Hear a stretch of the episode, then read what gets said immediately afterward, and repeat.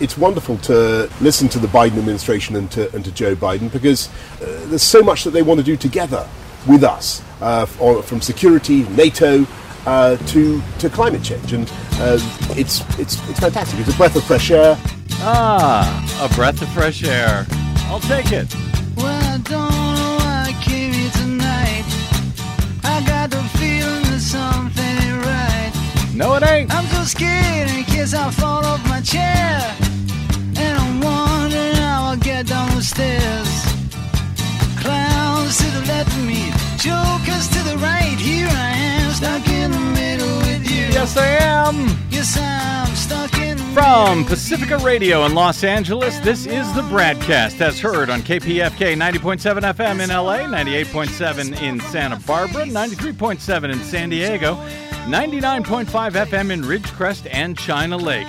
Also in California in Red Bluff and Redding on KFOI, Round Mountains KKRN, and Eureka's KGOE. Up in Oregon on the Central Coast on KYAQ, Cottage Grove's KSO, and Eugene's KEPW. In Lancaster, Pennsylvania on WLRI, Maui, Hawaii's KAKU. Oh, can I come to, can I go to Hawaii? In Columbus, Ohio on WGRN, Palenville, New York's WLPP. In Rochester, New York's WRFZ. Down in New Orleans on WHIV. Out in Gallup, New Mexico on KNIZ. Concord, New Hampshire's WNHN. Fayetteville, Arkansas's KPSQ. In Seattle on KODX. Janesville, Wisconsin's WADR. And Minneapolis, St. Paul's AM 950 KTNF. We also stream coast to coast and around the globe every day for you on the internets. On the Progressive Voices channel, Netroots Radio, Radio for Humans, FYI Nation, NicoleSandler.com, Radio Free Brooklyn, Workforce Rising, No Lies Radio, Verdant Square Radio, and Detour Talk.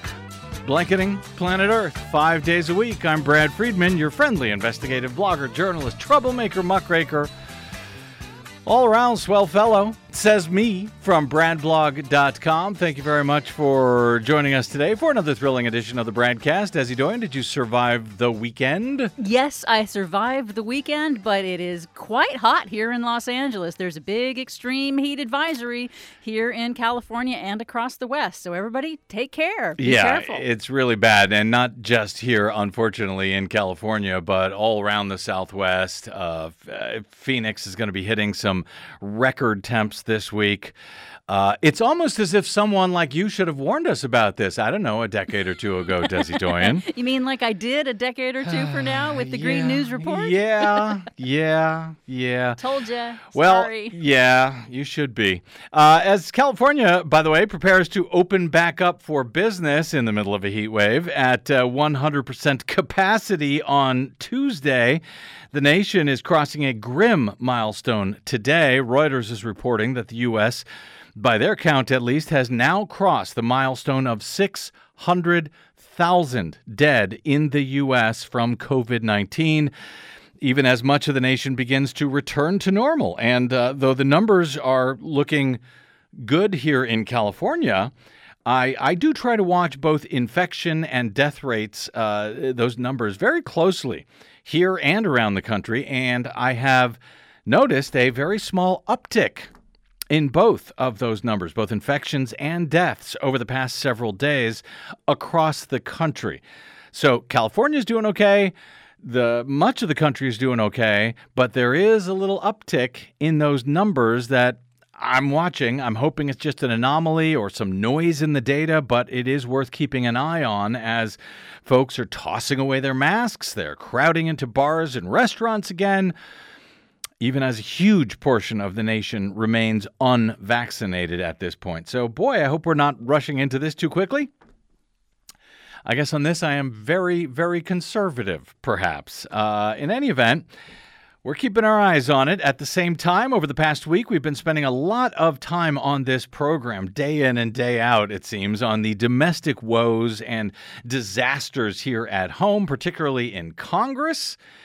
Uh, when it comes to emer- the uh, you know the emergency necessity of election reform at the federal level in order to counter the onslaught of GOP vote suppression bills that are moving quickly through state legislatures all around the country, and uh, the need to reform the filibuster in the U.S. Senate in order to move any of that much needed election reform legislation through Congress. And of course, the intransigence of one Joe Manchin, Democrat from West Virginia, preventing all of it from happening. Also, on the domestic front, as revealed late last week, we learned that the Trump administration was secretly subpoenaing phone, email, and text records from Democratic lawmakers, including California Congressman and perceived Trump enemies Adam Schiff and Eric Swalwell of the House Judiciary Committee back in 2018 as they were investigating the Trump administration's various abuses of power. Frankly, it's a rather shocking uh, unprecedented, in fact, uh, abuse of power by the Department of Justice, and uh, just a stunning turn of events given that at the very same time that was going on in 2018, the White House was busy blocking congressional subpoenas for documents and testimonies uh, testimony from the executive branch agencies under the premise that such congressional oversight somehow violated the Constitution's sacrosanct separation of powers between the two co-equal branches, the legislative and the executives.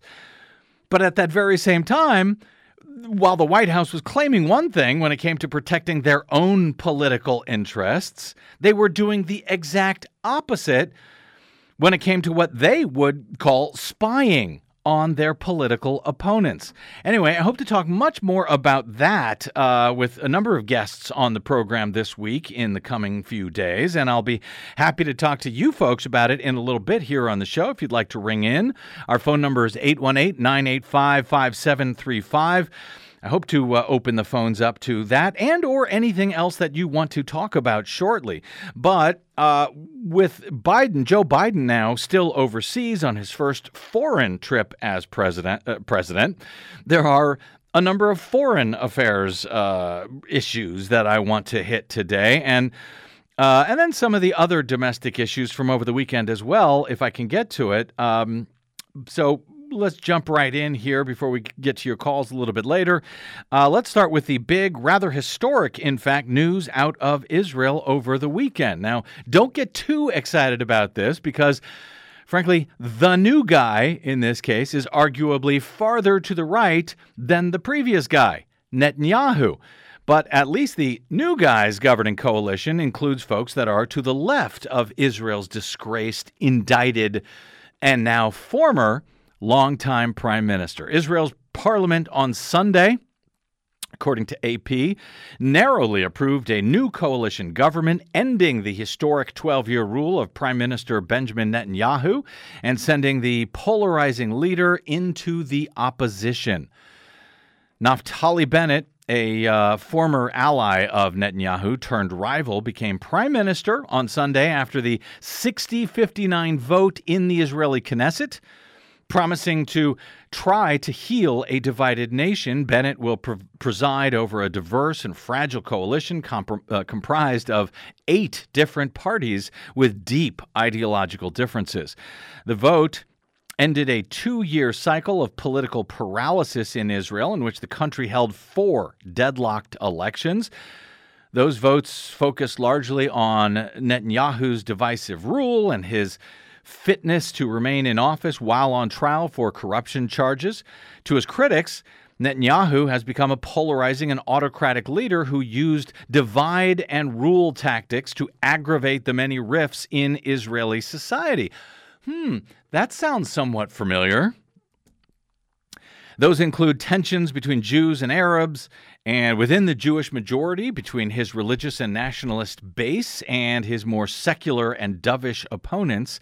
Outside the Knesset, hundreds of protesters watching the vote on a large screen erupted into applause when the new government was approved. Thousands of people, many waving Israeli flags, celebrated in central Tel Aviv's Rabin Square. President Joe Biden quickly congratulated the new government, saying in a statement after a G7 meeting in England wrapped up, quote, I look forward to working with Prime Minister Bennett to strengthen all aspects of the close and enduring relationship between our two nations.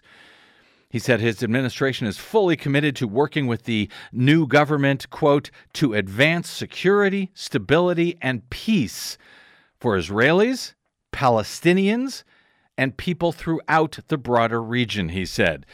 Bennett's office now, Prime Minister Bennett's office said that he uh, later spoke by phone with Biden, thanking the U.S. leader for his warm wishes and his longstanding commitment to Israel's security. Three of the eight parties in this new government coalition, including Bennett's Yamina, are headed by former Netanyahu allies who share his hardline ideology but had deep personal disputes with him. Bennett, 49 years old, is a former chief of staff to Netanyahu, whose small party is populated with religious Jews and West Bank settlers. Bennett, an observant Jew himself, noted that the ancient Jewish people twice lost their homeland in biblical times due to bitter infighting. This time, he says, at the decisive moment, we have taken responsibility to continue on in this way more elections, more hatred, more vitriolic posts on Facebook he said, is just not an option. Therefore, we stopped the train a moment before it battled, uh, it barreled into the abyss. That, you know, uh, just as I say, sounds familiar. Bennett is a millionaire, former high tech entrepreneur. He faces a tough test now maintaining this coalition of parties from the political left, right, and center. Uh, the coalition includes a small Islamist faction that is making history as the first Arab party to sit in a coalition. Uh, and they agree on little beyond their opposition to Netanyahu at this point. They're likely to pursue a modest agenda, therefore, seeking to reduce tensions with the Palestinians and maintain good relations with the U.S. without launching any major initiatives. Bennett said, We will forge forward on that which we agree, and there is much we agree on transportation, education, and so on. And what separates us will leave to the side, he said. He also promised a new page in relations with Israel's Arab sector. Israel's Arab citizens make up about 20% of the nation's population, but have suffered uh, from discrimination, poverty, lack of opportunities. Netanyahu has often tried to portray Arab politicians as terrorist sympathizers, though he also courted the very same Arab party in a failed effort to remain in power after the March 23rd election. So, sure, they're terrorist sympathizers unless they are willing to work with Benjamin uh, Netanyahu.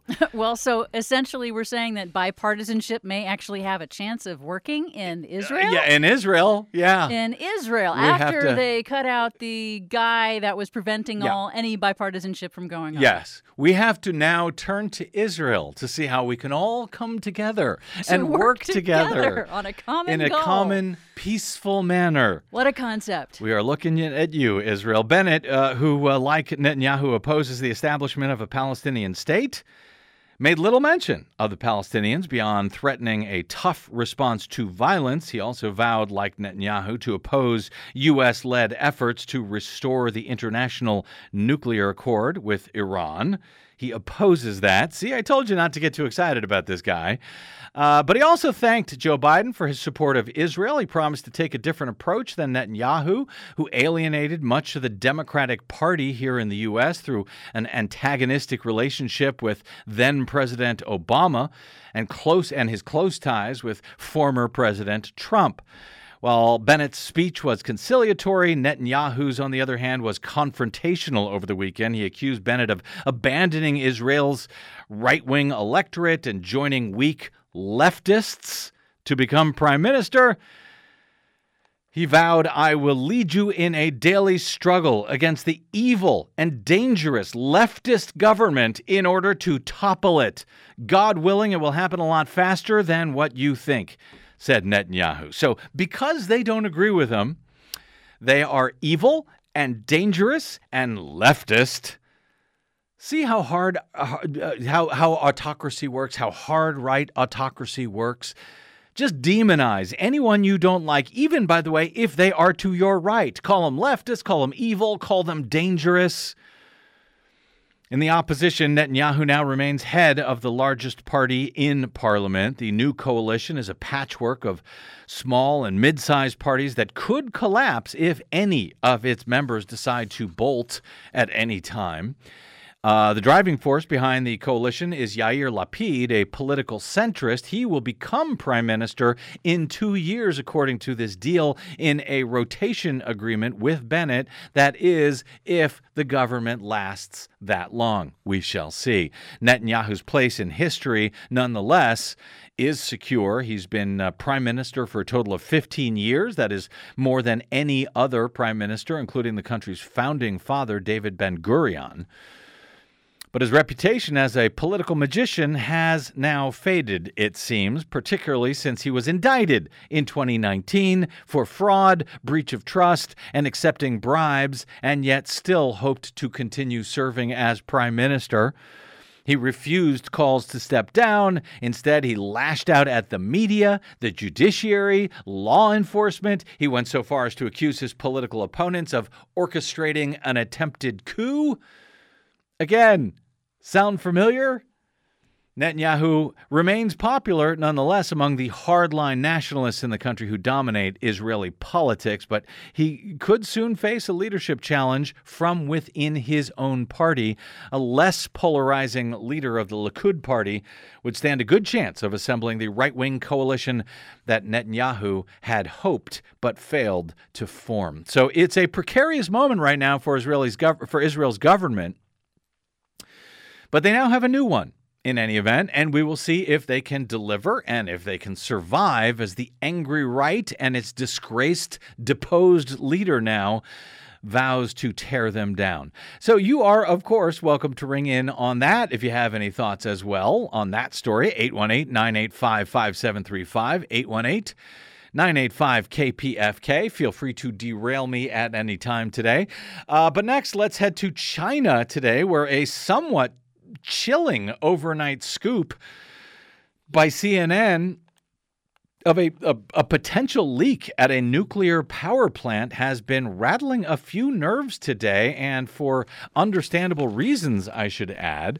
Overnight, we learned that the U.S. government according to CNN Scoop, has spent the past week assessing a report of a leak at a Chinese nuclear power plant after a French company that part owns and helps operate the plant warned of a quote, imminent radiological threat.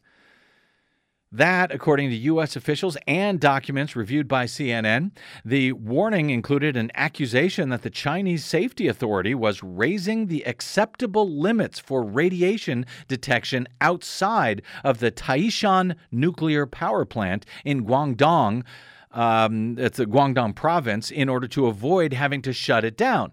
This is according to a letter from the French company to the U.S. Department of Energy that was obtained by CNN. Despite the alarming notification from Framatome, that's the French company in question, the Biden administration believes the facility is not yet at a quote crisis level, according to one of the sources. U.S. officials have deemed the situation does not currently pose a severe threat to workers at the plant or to the Chinese public. It is unusual that a foreign company, however, would unilaterally reach out to the American government for help when its Chinese state owned partner is yet to acknowledge that a problem even exists at all. The scenario could put the U.S. in a complicated situation if the leak, uh, should the leak continue we're talking about the radiological leak at this point, uh, or if it becomes more severe without being fixed. CNN reports that the concern was significant enough that the National Security Council held multiple meetings last week as they monitored the situation, including two at the deputy level and another gathering at the assistant secretary level on Friday. The Biden administration has discussed the situation with the French government reportedly and their own experts at the Department of Energy. The U.S. has also been in contact with the Chinese government, according to U.S. officials. The extent of that contact, however, is unclear at this hour. The U.S. government declined to explain the assessment, but officials at the NSC, the National Security Council, and at the State Department and the Department of Energy insisted that if there were any risk to the Chinese public, the U.S. would be required to make it known under current treaties related to nuclear accidents. Well, I hope so. I hope that is the case. The French company here, uh, Framatome, had reached out to the U.S. in order to obtain a waiver that would allow them to share American technical assistance in order to resolve the issue at the Chinese plant. So, whatever was going on, whatever was going wrong, whatever is going wrong, they had to get the approval from uh, from the U.S. in order to use whatever techniques were needed in order to fix whatever the problem actually is. There are only two reasons why such a waiver would be granted, and one is, quote, an imminent radiological threat. That's the same verbiage that was used in that June 8 memo that has now raised quite a few alarms. The memo claims that the Chinese limit on allowable radiation outside of the plant has been increased to exceed the French standards uh, in order to, well, sort of make it all legal, I guess. It remains unclear uh, how that particular limit compares to the U.S. limits at this point, as we're all sort of trying to read between the lines here of the statements uh, from the officials, from the memos, and so on and so forth. Yeah, it's it's definitely a fluid situation here, and it's very unclear exactly what is going on because, of course, the Chinese are famously very secretive on stuff like this, and they don't like to make it known that they have any problems. So I think it's incredibly troubling that they have uh, apparently raised the legally allowable limits Yeah. of radiation leaks for the area, and uh, you know, even though they say there's no danger to Chinese citizens that live nearby. I don't think anybody really has any reason to trust the Chinese government on this. Well, no. Uh, of course, I don't have the reason to trust any government anywhere on anything. but that said, uh, th- this comes as the letter uh, from the, the company comes as tensions between Beijing and Washington remain high while the G7 leaders meet this weekend uh, in the UK with. Uh, with, with China, an important topic of discussion between them. More on that in a moment. But uh, as of now, there are no indications that uh, the, the reports of a leak were discussed at any of the high level meetings at that G7 summit. Um, the uh, French utility company Electric, uh, Electricité de France, EDF, said in a statement that it has been informed of an increased concentration of, quote, noble gases in the primary circuit of reactor number one at the Taishan nuclear power plant. EDF holds a 30% stake uh, in, uh, in the company, the, uh, the French company that's working with China here. Uh, EDF says the presence of certain noble gases in the primary circuit is a known phenomenon. It's studied and provided for in the reactor operating procedures, but they did not elaborate on the gas levels. So, uh, what what I am able to glean from all of this is that there appears to be some sort of cracks uh, within the, the the power plant, within the casing around the fuel supply. Now there are an additional three containment barriers between the fuel supply, the rods, and the atmosphere itself. So even if there are some cracks, some micro cracks that is allowing these gases to get out, um, there are other containment barriers that should be in place to keep that uh, from getting out, from getting outside of the plant and to the uh, to the public, to the nearby public. Uh, and this is uh, the city of Taishan. Uh, uh, Taishan, I, I'm sure I'm screwing that up, has a population of nearly a million. It's situated in the southeast of the country in the Guangdong province.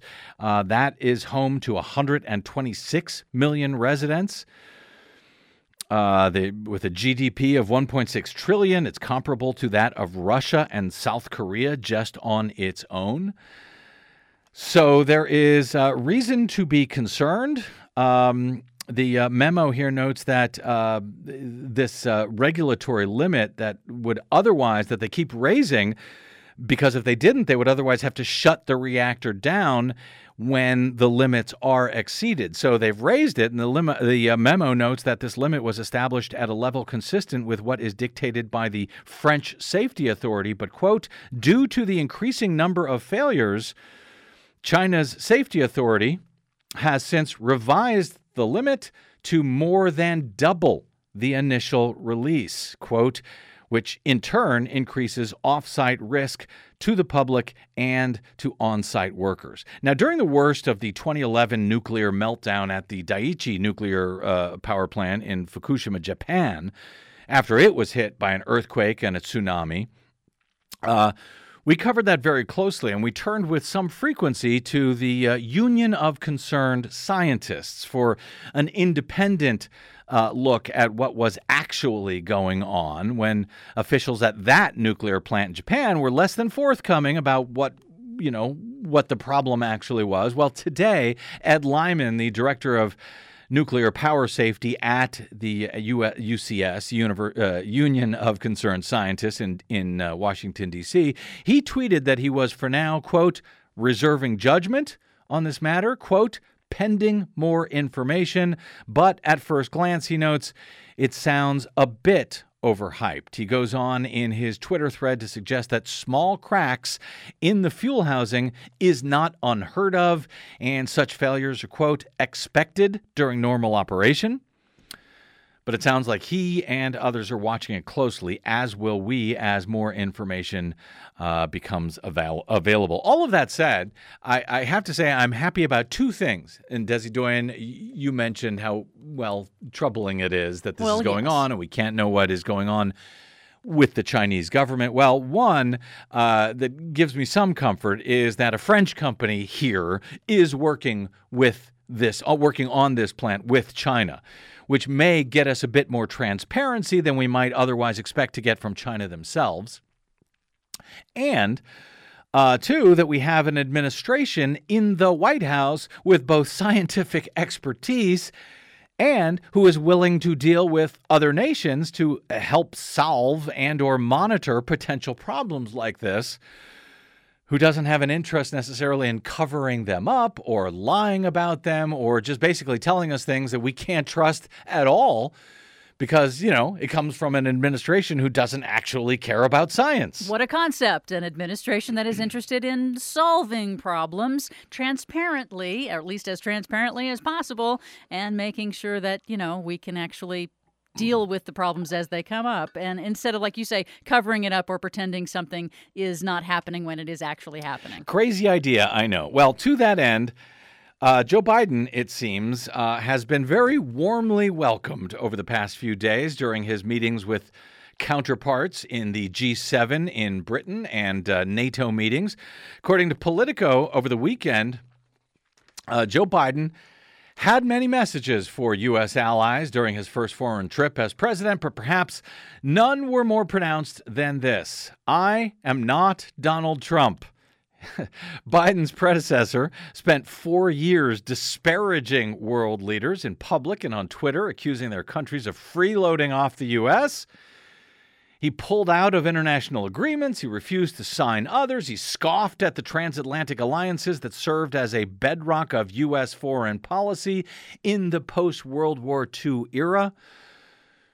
So many leaders at the uh, latest G7 meeting, according to Politico, including those from Germany, France, Canada, uh, seemed simply eager to move past Donald Trump this week, so much so that they greeted Biden like an old friend, even when he was not. As the world leaders walked along St. Uh, Ives Bay, just before the summit began, French President Emmanuel Macron, who had never met Biden before, put his arms around Biden. The two walked arm in arm. They engaged in a uh, animated conversation, including talk about the ways to make democracies more effective for the middle class, which is one of Biden's favorite topics.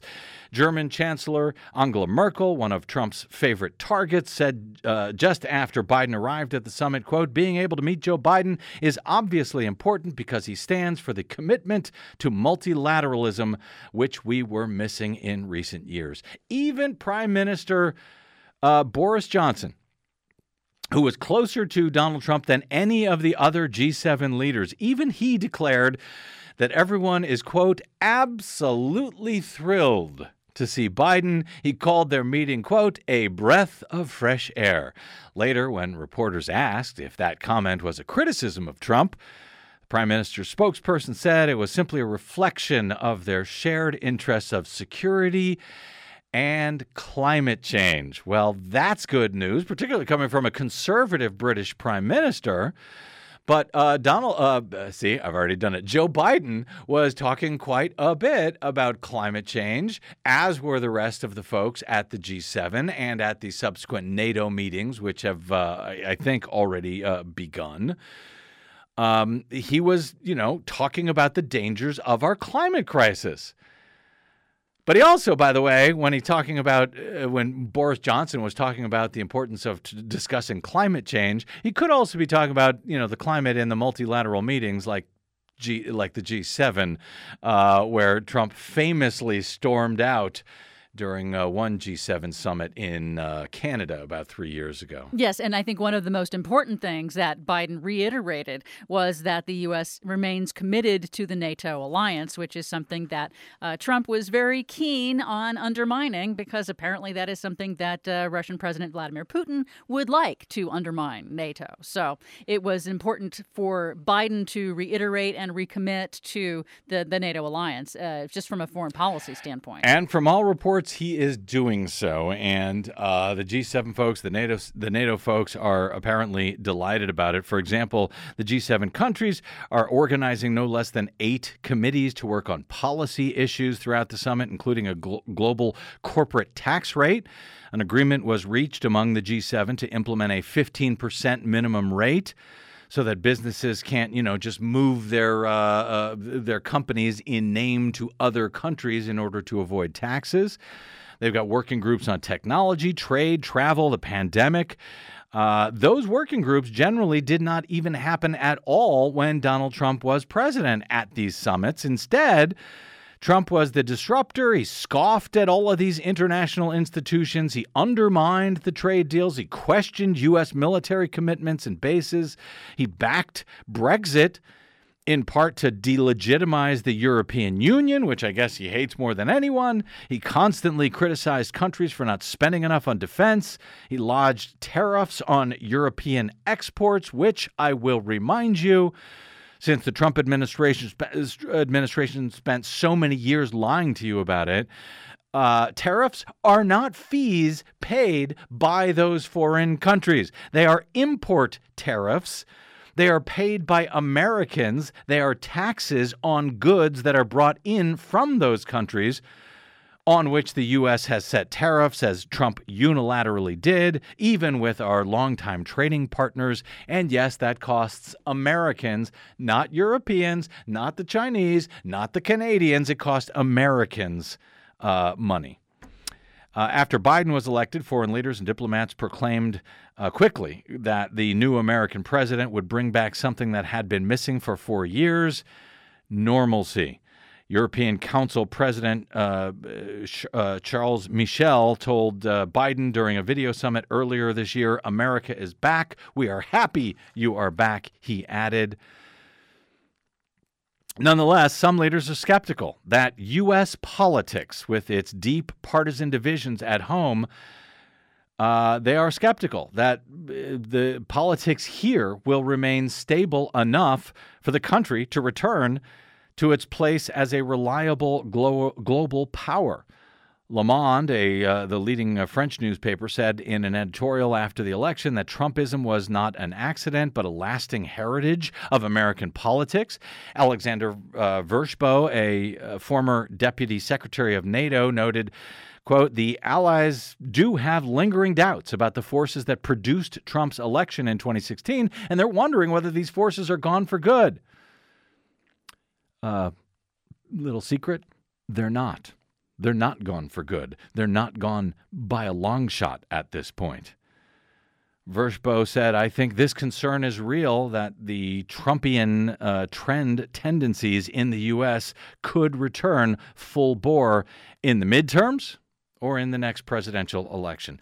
Yeah, so they should be concerned. They should be very concerned, especially with the efforts underway right now right now to undermine democracy itself here in the U.S. by those forces that they are so worried about. That would be Republicans at the state level and in Congress, by both voter suppression and much less reported, by the way, on all of this in these laws that you're seeing uh, you're seeing being passed around the country to suppress uh, voters. That's getting a lot of attention. What is getting much less attention is the fact that many of these laws also include new ways that Republicans are giving themselves ways to actually overturn election results themselves for virtually any reason that they like. This is something that is very troubling.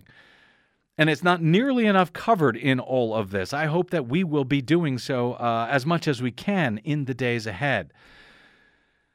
Uh, nonetheless, uh, Biden has tried to uh, nurture the idea that he is Trump's inverse on the global stage. He's rejoined the Paris Climate Accord. He's backed an attempt to revive the Iran nuclear deal that Trump pulled out of. He's speaking repeatedly about the importance of alliances, international diplomacy, emphasizing America's commitment to allies and partners and has reassured leaders that the U.S. backs NATO's doctrine of collective defense and would aid a member state in the face of Russian aggression. Still, there are worries uh, about America's policies under Biden.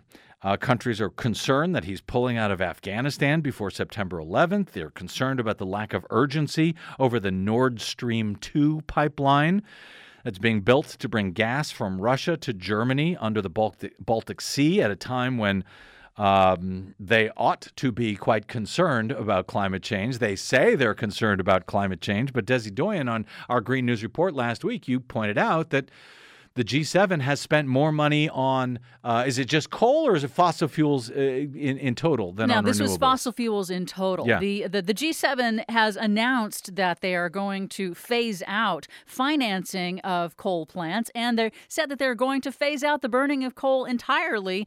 But right before that, last year, Yeah. uh, they actually gave $50 billion more to fossil fuel projects than they did to clean energy projects. Yeah. So while the rhetoric came this week in saying, yes, we're going to phase out coal and we're going to, you know, make some nice words and rhetoric about, you know, going to net, zero and cutting our emissions in half by 2030, that's all well and good. That is rhetoric, however, compared to what they did last year. That $50 billion Yeah. difference in fossil fuel projects is kind of a big deal. As usual, there's reason to remain skeptical of all of these governments, as I said earlier. Uh, you can give us a call on this or anything else you want to talk about. 818 985 5735, 818 985 KPFK. Uh, Heather Conley, who served as a Deputy Assistant Secretary of State during the George W. Bush administration, said that, well, at least there's no longer a feeling of complete dread before a NATO or G7 summit or fearing that the meetings would upend U.S. policy. She says there was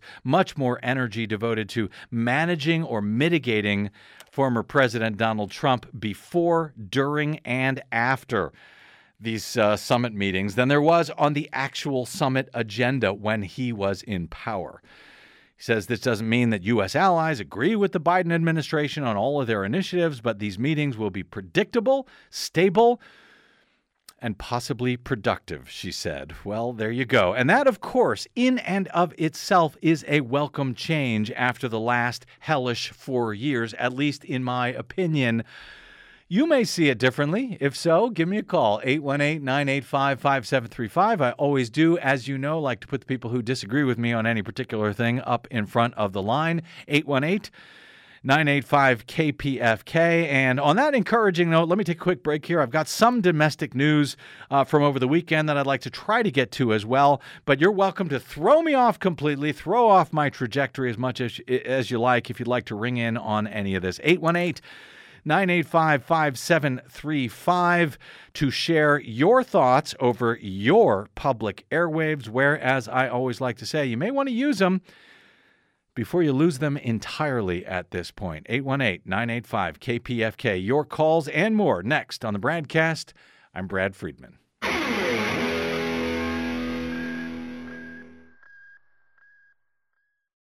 What the public hears on the public airwaves matters. At the BradCast, we do our best to bring you accurate news and analysis on the issues that actually matter, and we do it all independently without corporate or political influence. But we can't do it without you, now more than ever. Please help us stay on your public airwaves by going to bradblog.com slash donate to help keep us going. That's bradblog.com slash donate. And thanks.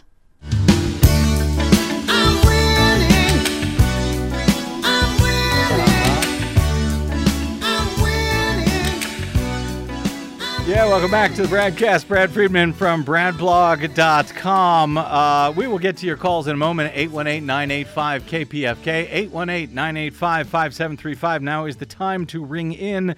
Like I say, if you'd like to throw me off of my trajectory. Uh, but this one I can't let go.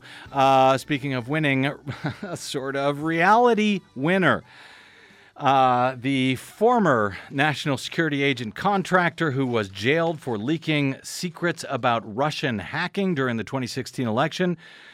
Uh, she has finally been released from prison, according to her lawyer on Monday. The 29 year old winner was sentenced to more than five years in prison in 2018 after she leaked classified information to The Intercept, that's a, news outlet about Russia's attempt to hack voter registration databases during the 2016 presidential election.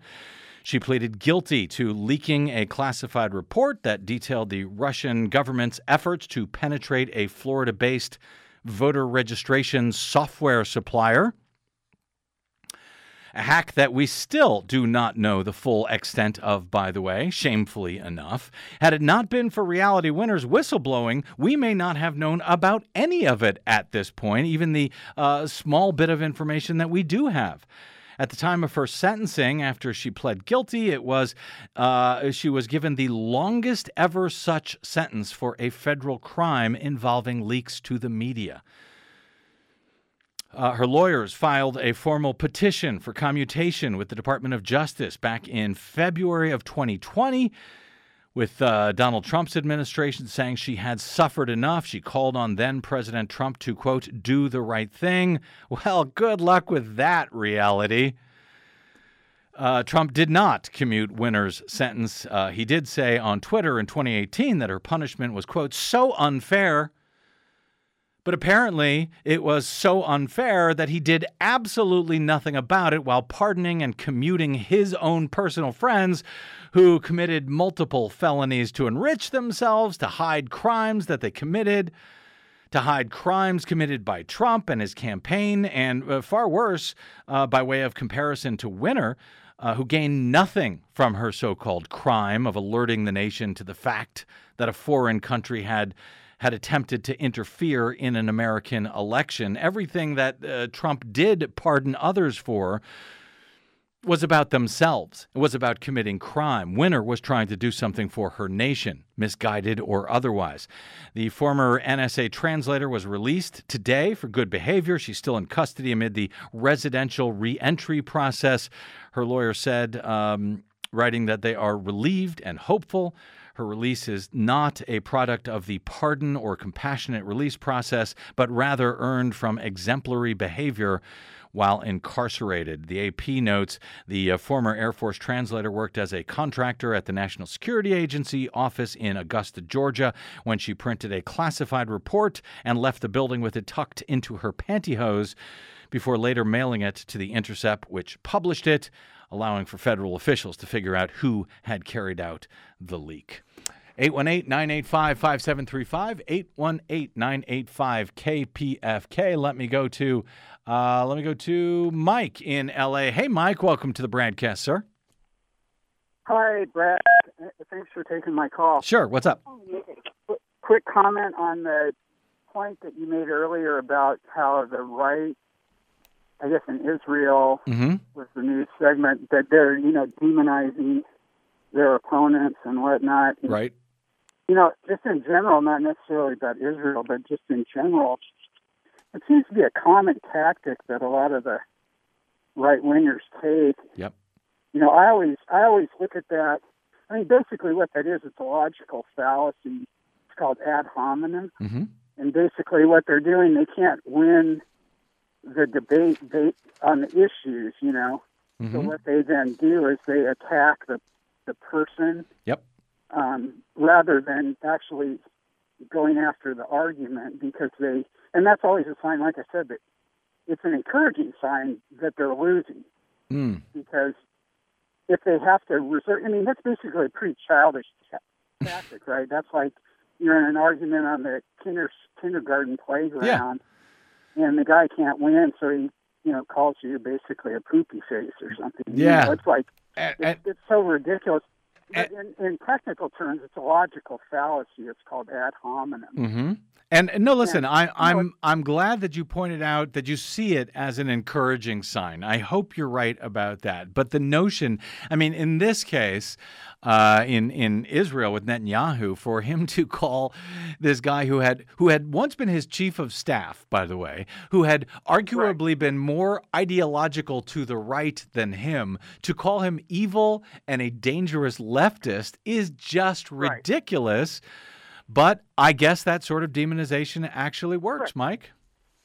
Right. Well, that's you know that's kind of analogous here. To, you Yeah. know, they call Joe Biden a socialist, as if as if socialism is bad. You know, stuff like having a fire department. You know, people that people that demonize socialists don't even know basic like political science, socialism. Right. You know, like the difference between socialism and communism or whatever. But socialism, you know, every society has has elements of socialism. We have plenty of elements of socialism, like I said, you know, public schools, Of course we, of course we do, Mike. But the, uh, the military. You yeah. know, we all chip in. so Of we course. can all have stuff. Yep. You know. Of course we do, and yet, uh, you know, that's something they, they just don't seem to find time to mention on Fox News or the other stations that are farther to the right. Mike, I gotta I gotta jump off because I got a bunch of people to get to. I appreciate your call and your excellent thoughts. Thank you, sir. Uh, 818-985-KPFK is our phone number. Let's go to Justin, also in LA. Hey, Justin, welcome to the BradCast, sir. Oh, Justin, are you there? Okay. Hello? We lost oh, Justin, are you there? J- Okay, I think I'm going to have to come back to uh, to Justin. Let me see if I can figure this out. Okay, let's go to 818-985-5735. Did I just uh, we lost Justin. Justin, if you get this call us back. We couldn't hear you for whatever reason or you couldn't hear us. Let me go to uh, Naomi in Santa Monica. Hey Naomi, welcome to the BradCast. What's up? Hi, hi, Brad. Um, I was wondering if we could go around about this voting suppression thing a different way, Yeah. fight combating it. I was wondering if we could go after, or if we, if there was any mechanism to go after the Republican Party itself, How so? funding, uh, because they're behaving like a fascistic organization, not Mhm. what we would consider a political party. I mean, I'm just wondering if legally, if, if that could happen. I'm, it's just, I'm just thinking. You mean a you mean a, like a lawsuit of some sort against the Republican yeah. Party for to, to, and then for an injunction to stop them from funding these people who are trying to tear down the country. Well, yes. And uh, Naomi, the good news is that pretty much each and every one of these uh, voter suppression laws that has been passed in, uh, you know, a number of states. I think uh, last I saw, Brennan Center had it up to something like 22 states.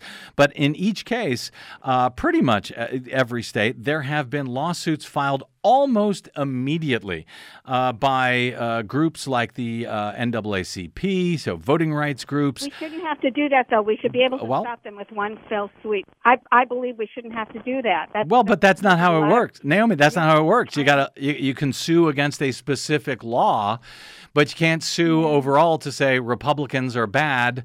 Uh, but that But is the, but, the, but, it- but, Yeah. but but the question is, how is this this thing, this supposed party functioning? Is it functioning like a what we would call a political party is supposed to function now?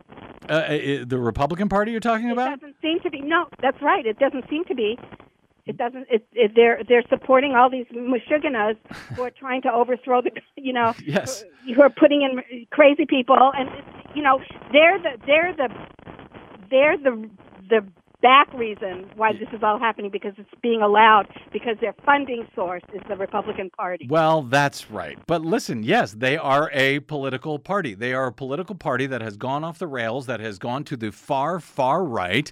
They've continued to do that. They've been doing this now. It didn't just suddenly happen with Donald Trump. They've been doing this now for the past at least 20 years. We have been calling them out on it. Specifically, we have been calling out the media on it because the media has dealt with them as if, oh, this is just politics as usual. They're liberal on that side, they're conservative on this side. And anyone who says different, oh, that's because you're a partisan. Brad, you're a part you're a Democrat. Brad, no, I'm not a Democrat media.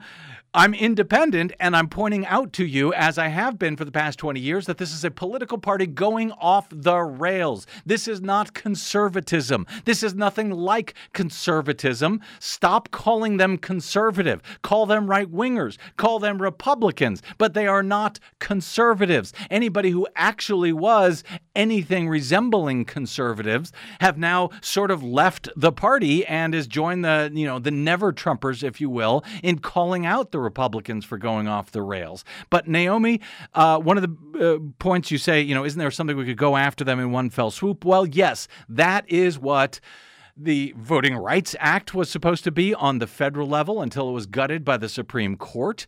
That's what the John Lewis Voting Rights Advancement Act would try to fix.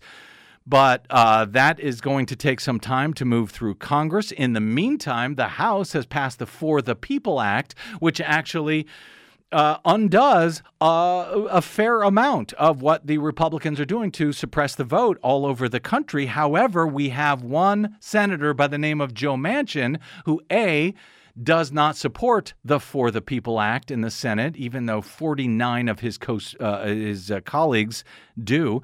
So without him, they can't get a majority. And even if they got him and a majority, he refuses to reform the filibuster. So you not only have to get Joe Manchin, but you also have to get 10 Republicans somehow. Good luck with that.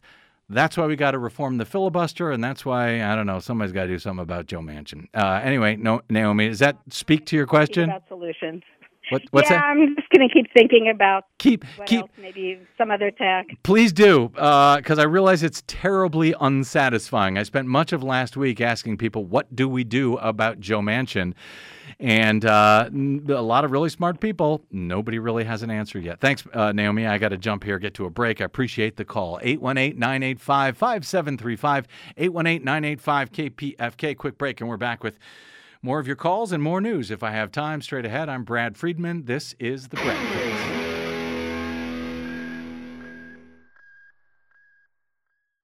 Five major corporations now own over 80% of all media in the United States, but they don't control us. The BradCast and the Green News Report are 100% independent, 100% listener supported. But we can't do it alone. We need you. Your support helps us bring real facts to listeners at independent stations across the country. You can make a real difference by supporting independent media. This country ain't going to save itself, but we can all do it together. Join us at bradblog.com slash donate. That's bradblog.com slash donate. And thanks.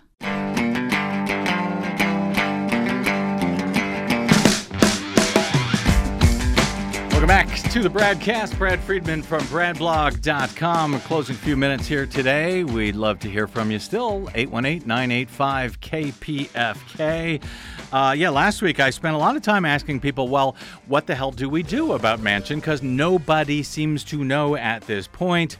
While he's out there saying he won't support the For the People Act because no Republicans support it he doesn't seem to have any problem with Republicans passing this vote suppression, uh, these vote suppression uh, uh, rules all over the country.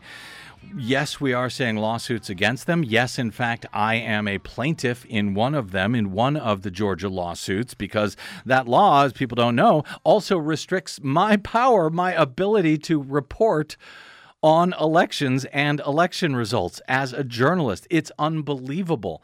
Uh, we heard from uh, Michael via Michael L via email to bradcast at bradblog.com late last week said, I think I know what to do about uh, to do with Senator Joe Ma- uh, Senator Manchin.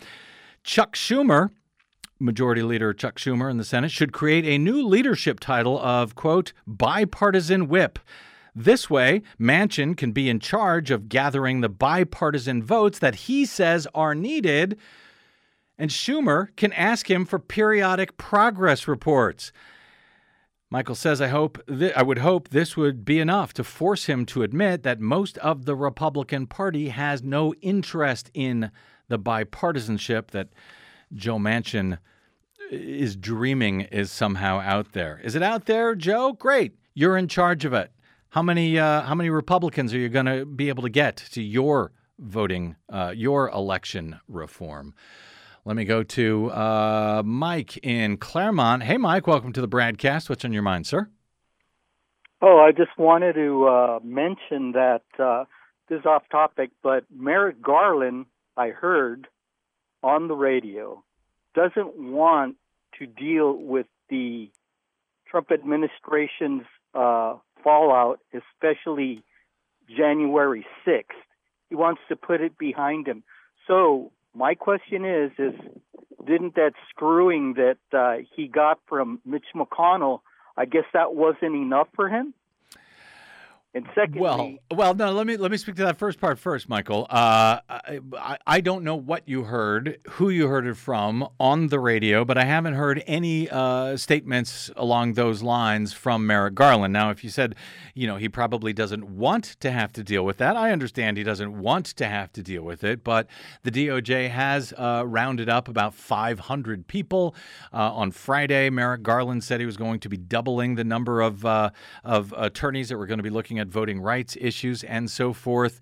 Uh, and uh, after the news broke that the uh, Trump administration had been subpoenaing, secretly subpoenaing the phone, email, and text message records from Democrats like Adam Schiff, uh, that uh, Merrick Garland put the immediately put the inspector general at the DOJ on top of that issue and says they're re- reviewing their policies. So I don't know what he wants to do, but I'm not sure it's quite as black and white as you you presented it there, Michael.